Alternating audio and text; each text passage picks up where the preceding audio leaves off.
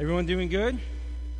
Guys, we have a quick message today. Let's go ahead and just dive right in. Uh, I'm, uh, again, I'm excited that everyone is back.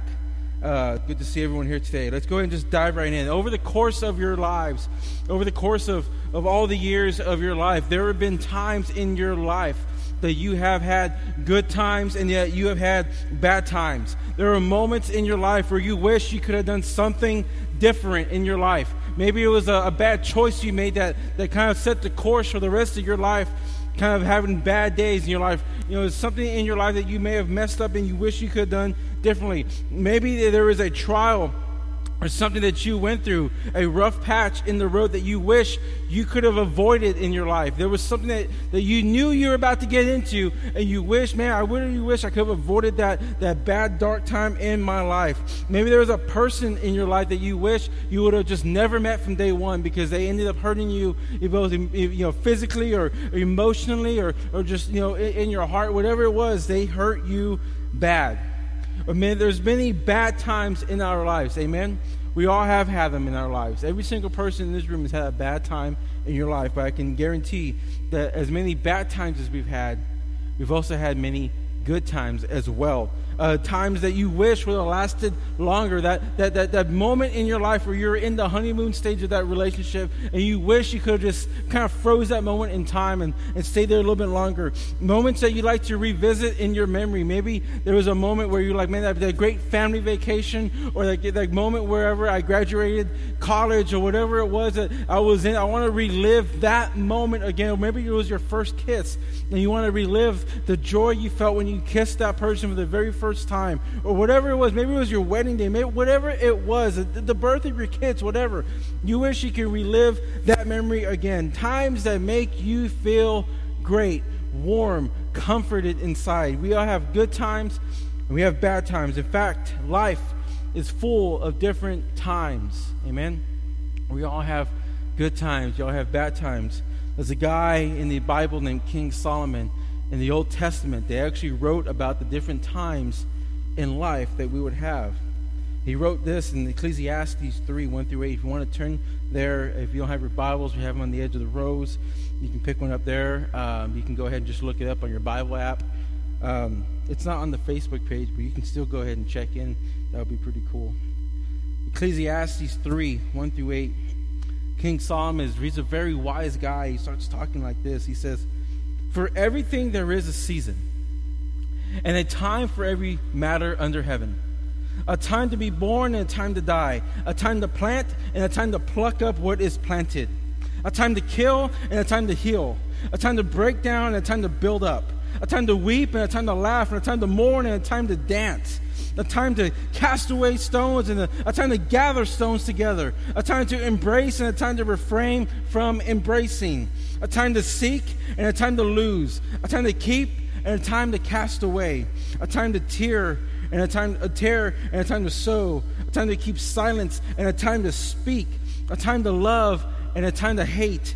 A time for war and a time for peace." Solomon was considered to be one of the wisest men on earth. One of the smartest guys around. He was very wise, so he knew a thing or two about life. And he knew a thing or two about what life entailed and what it was meant to live. And if you think about it, this past year proves him to be right. two thousand fifteen has proven Solomon's words to be right. Because there has been a time in our lives, the past year, where we've had good times, we've had bad times. The world has had good times and it's had bad times. We've had good times, you know, where, you know, this past year where things went really well for us as a family, as a church, as an individual, and we've had bad times both as families, as church, as individuals, as a nation, as a country. We've had good times, we've had bad times. I'm sure it's gotten really stressful at times when it's bad, maybe even depressing even when it's bad, but I can assure you this, that no matter how stressful, no matter how depressing it's been, God has been in control of every single moment of your life if you are a follower of Christ. Every single moment.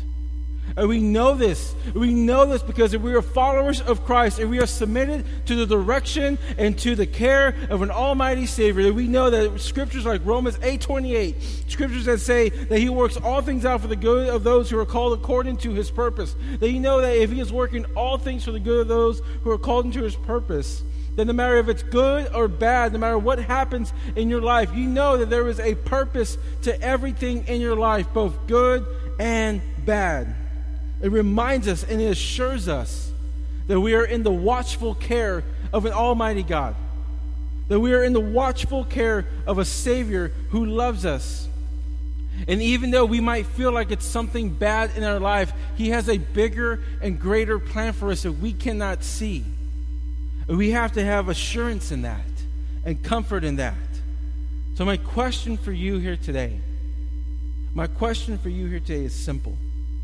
Are you ready to let go of two thousand fifteen and embrace two thousand sixteen? Are you ready to let go of that? Because in case you haven't realized it, in a few days, two thousand fifteen is going to be long gone. And it's just going to be history. And there is no way that you can ever go back to two thousand fifteen unless you're Michael J. Fox and you have a DeLorean and you want to go up to eighty-eight miles per hour and go backwards into time. There is no way you can go back to two thousand fifteen. It's over. Everything about it, both the good and both the bad things, you will never have to go through those things in two thousand fifteen again. So in light of all of that, I propose this. In light of the fact that we will never have to go through that again in two thousand fifteen, let us go, let us let go of all the things that held us down in two thousand fifteen, and let us embrace the one that is going to lift us up in two thousand sixteen.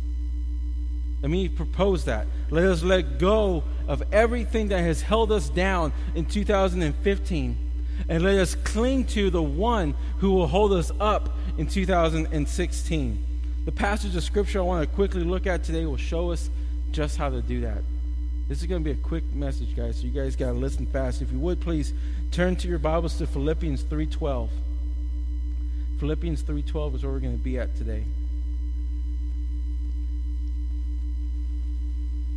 You're like, where's Philippians? You just go to the New Testament, find Galatians, find you know Ephesians, find Philippians, find Colossians. It's right there.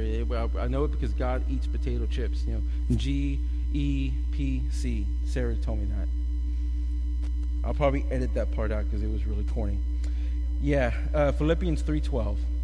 Here we find Paul, the Apostle Paul, encouraging the church of Philippi to do the same thing that I have just proposed to you, to let go of the past and look at the future of what is to come. And he's proposing this, but on a different level, a little bit higher level. And believe me, church, if we live the way that Paul was encouraging these people to live, then your two thousand sixteen will be filled with a purpose so great that both the good and the bad times will have a meaning, and you will be okay with it because you have a trust in something better.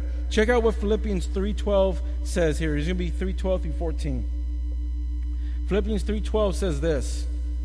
He says, "Not that I have already attained this, or that I am already perfect, but I press on to make it my own, because Christ Jesus has made me his own." It says, "Brothers, I do not consider that I have made it my own, but one thing I do, forgetting what lies behind and straining forward to what lies ahead. I press onward towards the goal, the prize of the upward call of God in Christ Jesus." What Paul is saying is this, is I'm not perfect.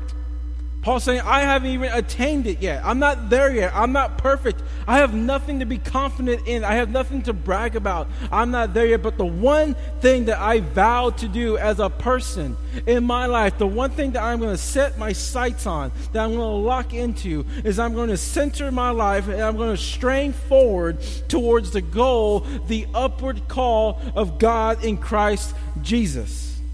Paul is not choosing to focus on the bad times. He's choosing to focus on the end goal, which is Jesus. He's choosing to focus on Jesus and the life in heaven that he will one day have. He is choosing to look at the big picture versus staying focused on the little things in life. But listen, if you're like me, if you're like me, it's extremely hard to stay focused on anything very long. Like straight up, I have like A D D issues bad. I can lose focus quickly. I can start, you know, doing one thing, and before you know, I start talking about something else. I can, you know, I, I like it's one time we were like driving around. I think we were going to San Antonio, and I couldn't figure out where I was going. I kept going and going in circles. I wasn't saying, see, like right there, I just I kind of lost focus again. And get back on the scripture here. Everyone who really knows me knows that I have a lack of focus. You know, guys at work make fun of me all the time. They were like, I know Felix was at the control center because when I walked into the room, out of the six screens, he had like four of them on the same page because he would start here and he would do something else and he would go and he would change the screen someplace else. I lose focus very easily. And just the way that I lose focus, we too can lose focus on keeping our eyes on Jesus. We can become distracted on different things in life. We can be walking around, focused on Jesus. A squirrel passes by, squirrel. And we turn over there and we, we lose focus like a dog. It's crazy.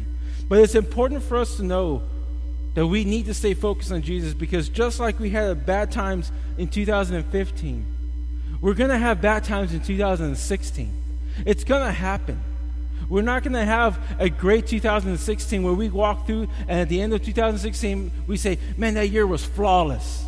Like nothing bad happened to me. Nothing was going wrong. Everything went right. The temperature was always the right temperature. The food was always cooked to perfection in my life. My family was never upset. We never had an argument. Everyone loved each other. We walked around like Barney in the field of flowers and sang Kumbaya. Everything was great. You will not have that year in two thousand sixteen. It just won't happen. It will not happen. In fact, it's been promised to us. Jesus promised it to us when he said, in this world you will have trouble. He said that. In this world, you're going to have trouble, man. It's going to get hard. Suck it up, buttercup, because it's coming. He said that. Not that exactly, but he said you're going to have trouble. So how can we stay focused on Jesus in two thousand sixteen? How can we stay focused on Jesus in two thousand sixteen? Well, let's just keep on reading verse fifteen. Verse fifteen tells us this. So, let those of us who are mature think this way, and if anything you think otherwise, God will reveal that to also to you. Let us only let us hold true to what we have attained. Let me read that again. Let those of us who are mature think this way, and if anything you think otherwise, God will reveal that also to you. And only let us hold true to what we have attained. Paul writes that those of you who are mature think this way. If you're mature, you will think like this. And even if you don't understand it fully, because you're mature, God is going to reveal things to you because you're mature. Then he adds this, he says, and hold true to what you have attained. What, what it means to attain means to to uh, to get, to to hold on to, to to be ownership of, to attain something. I attained a new jacket this this Christmas. I attained a new car at the dealership, whatever it is. I attained this, I attained that. It means to be mature in our faith and to understand and put into practice all that we have learned and attained throughout the years. It means that we have, as followers of Jesus, we have to put into practice everything we have learned and everything we have we have heard and everything that we understand. As the words of my former pastor once said, I, I love these words. He said this recently in a quote on Facebook, and I love it. He was talking about how Mother Teresa has just become uh, nominated to be a saint. And he was like, well, are you, are you serious? We're all saints. You know. And so he wrote this. He says, are you a Christ follower? He says, well, guess what? You're a saint. And then the next thing he says is, says, now go and live like one. So basically, if you're going to call yourself a follower of Christ, live like one. But what does that look like here in Impact City Church? What does it look like here in the environment of where we're at today? Well, it could be as simple as simply just taking notes during a message. It could be as simple as just writing notes down during a message. I can't tell you the joy I get whenever I found I found someone's notebook here one day. I was like, oh my gosh, people are actually listening to what I say. But not only that, but you're you're listening and you're reading and you're attaining, and you're going to go back later on in the week, and in your quiet time, you're going to review what was said, and you're going to hold me accountable as a Christian to make sure that as your leader, as your pastor, I'm preaching to you true things. Okay? Taking notes during a message, following up, writing stuff down. Oh, maybe it could be asking up a follow-up question at Missional City Group. You know, if you're able to attend Missional City Group, hopefully this year we'll have, I'm going to try to get more than one uh, location and more than one day during the week, so maybe more of us can start attending these things. Um, we can have a follow-up question. Maybe it's not on Missional City Group. Maybe you just got to message me on Facebook or message someone on, on Facebook and say, hey, what did that mean? I'm trying to attain. I'm trying to learn. I'm trying to make sure that what I am receiving, I am actually understanding so I can put it into practice the right way. It does you no good to have a motorcycle and not know how to ride it. Amen? You're going to crash and burn. Get whatever you have been given to you and learn how to use it. Ask questions. Ask, take notes. Study what has been said to you. Be mature in that way. It could mean committing to reading a proverb a day for the whole month of January, like we just said. Or better yet, not only that, reading it and studying that proverb. Don't just read it and be like, okay, don't do this, don't do that, do this, do that. Okay, great. But what does that mean? Is there a cross-reference in the Bible that I can kind of look at? Is there something else? Is there, a, a, a, you know, maybe I can I can study this on a website or something. What can I look at? How can I take the scripture that I have just read and not only make it last like an M and M for a second, but make it last a long time and really, you know, divulge in it throughout the day, really look into it. Maybe it's not just Proverbs. Maybe that's just the start. Maybe you want to commit to reading the Bible within the whole year. You know, it takes about three or four chapters a day to read through the whole Bible in a whole year.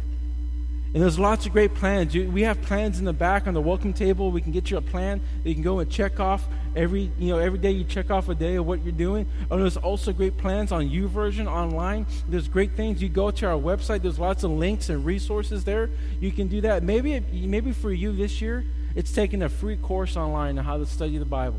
Maybe it's a, a free course on how to, to, to do this. We have free classes on our website. Go impact city church dot com. We have free resources there. You can take a class for free. And, you know, it's an actual college course class on how to study the Bible, New Testament, New Old Testament survey, whatever it is. Or maybe it means that you're going to commit to kicking off this year with a fast. Maybe you want to fast this year. Maybe you know, you're like, what is a fast? Fast is basically where you deny yourself something for a certain period of time so you can stay focused on Jesus.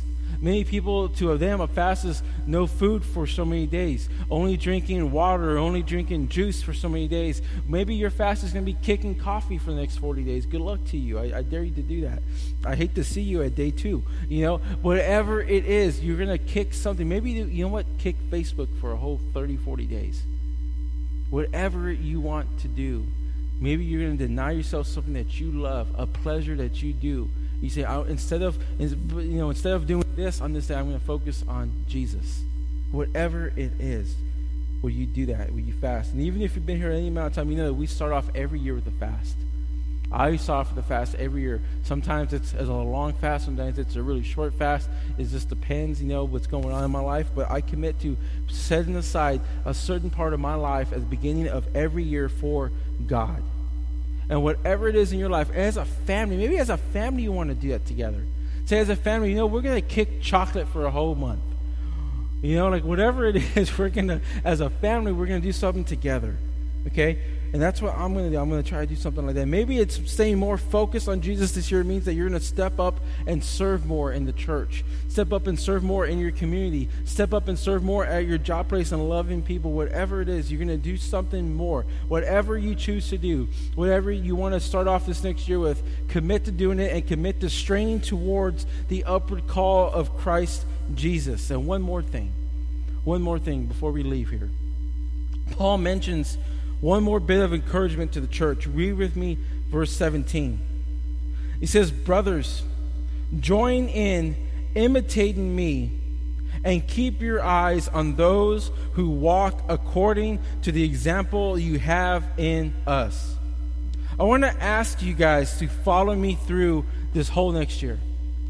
Follow me through this whole next year. year. Follow me through from the start, no matter what kind of bad things or good things come into your life. Follow through this year, all the way through the end of next year. Follow through the whole year with us. The sad truth is that a year ago I stood here and I looked out in, in, into all of the crowd and there were so many different faces sitting in those chairs. And some of those people have moved away because of job transfers. Some of those people have moved away because they, their, their family just wanted to move. They, they went to another city or town. But many have left because of distractions. Many have left because of distractions. Beloved church, do not let a distraction pull you away from the community that God has set before you to love you and to comfort you, to encourage you, to challenge you, to hold you accountable, and to walk alongside you in life and in love. Do not allow your temptations to be your distractions away from God. Don't let them happen. Let us finish the year off with everyone that is here in the room. And everyone who is not able to be here because of bad weather up in Dallas, who are still traveling down, coming, trying to get back home from the holidays. Let us finish this year off with everyone here, still here at the end of two thousand sixteen. How great would that be? But let us do something better. Let us finish the year off with our friends, our family members, our neighbors, our coworkers, our people of peace, those who do not know Jesus along here with us. Let us be a church that reaches out to those who do not know Jesus. Let us be a church that commits to keeping focused on the upward prize by allowing other people to come into our lives so we can influence them to be a part of God's kingdom here. Let us be that church that is not afraid to invite someone to church. Let us be that church that's not afraid to love someone outside of the walls of church. Listen, it might be that you have to invite someone for a whole year and love them outside of church for a whole year before they ever come to church. But you know what? When they come to church, I've seen people do it, and their life is changed. Don't give up on people. Let us be a church that stays focused on Jesus. And at the end, may we receive the prize in order for us to make an impact here in Corpus Christi. Amen? Let's pray. Father God, thank you for uh, this today, and thank you for the end of the year. God, thank you for two thousand fifteen. God, as, as crazy as it sounds, thank you for the good times, thank you for the great memories, and thank you for the trials. Thank you for the pain. Thank you for the suffering, because through all of that, it brought us closer to you. We cannot deny that through our pain and our suffering of the year, it has brought us closer to you. And that, my friends, is a greater gift than anything we could ever be given. God, thank you for the pain. Thank you for the suffering. Thank you for the bad times. Thank you for the good times. And may we be a church that stays focused on you in two thousand sixteen. May we strain towards the upward prize of the call of Jesus Christ. May we strain towards that goal. And may two thousand sixteen be the year that we all step out of our comfort zones and do something radical for Jesus. It's in Christ's name we pray. Amen. Let's all stand up and worship one more time.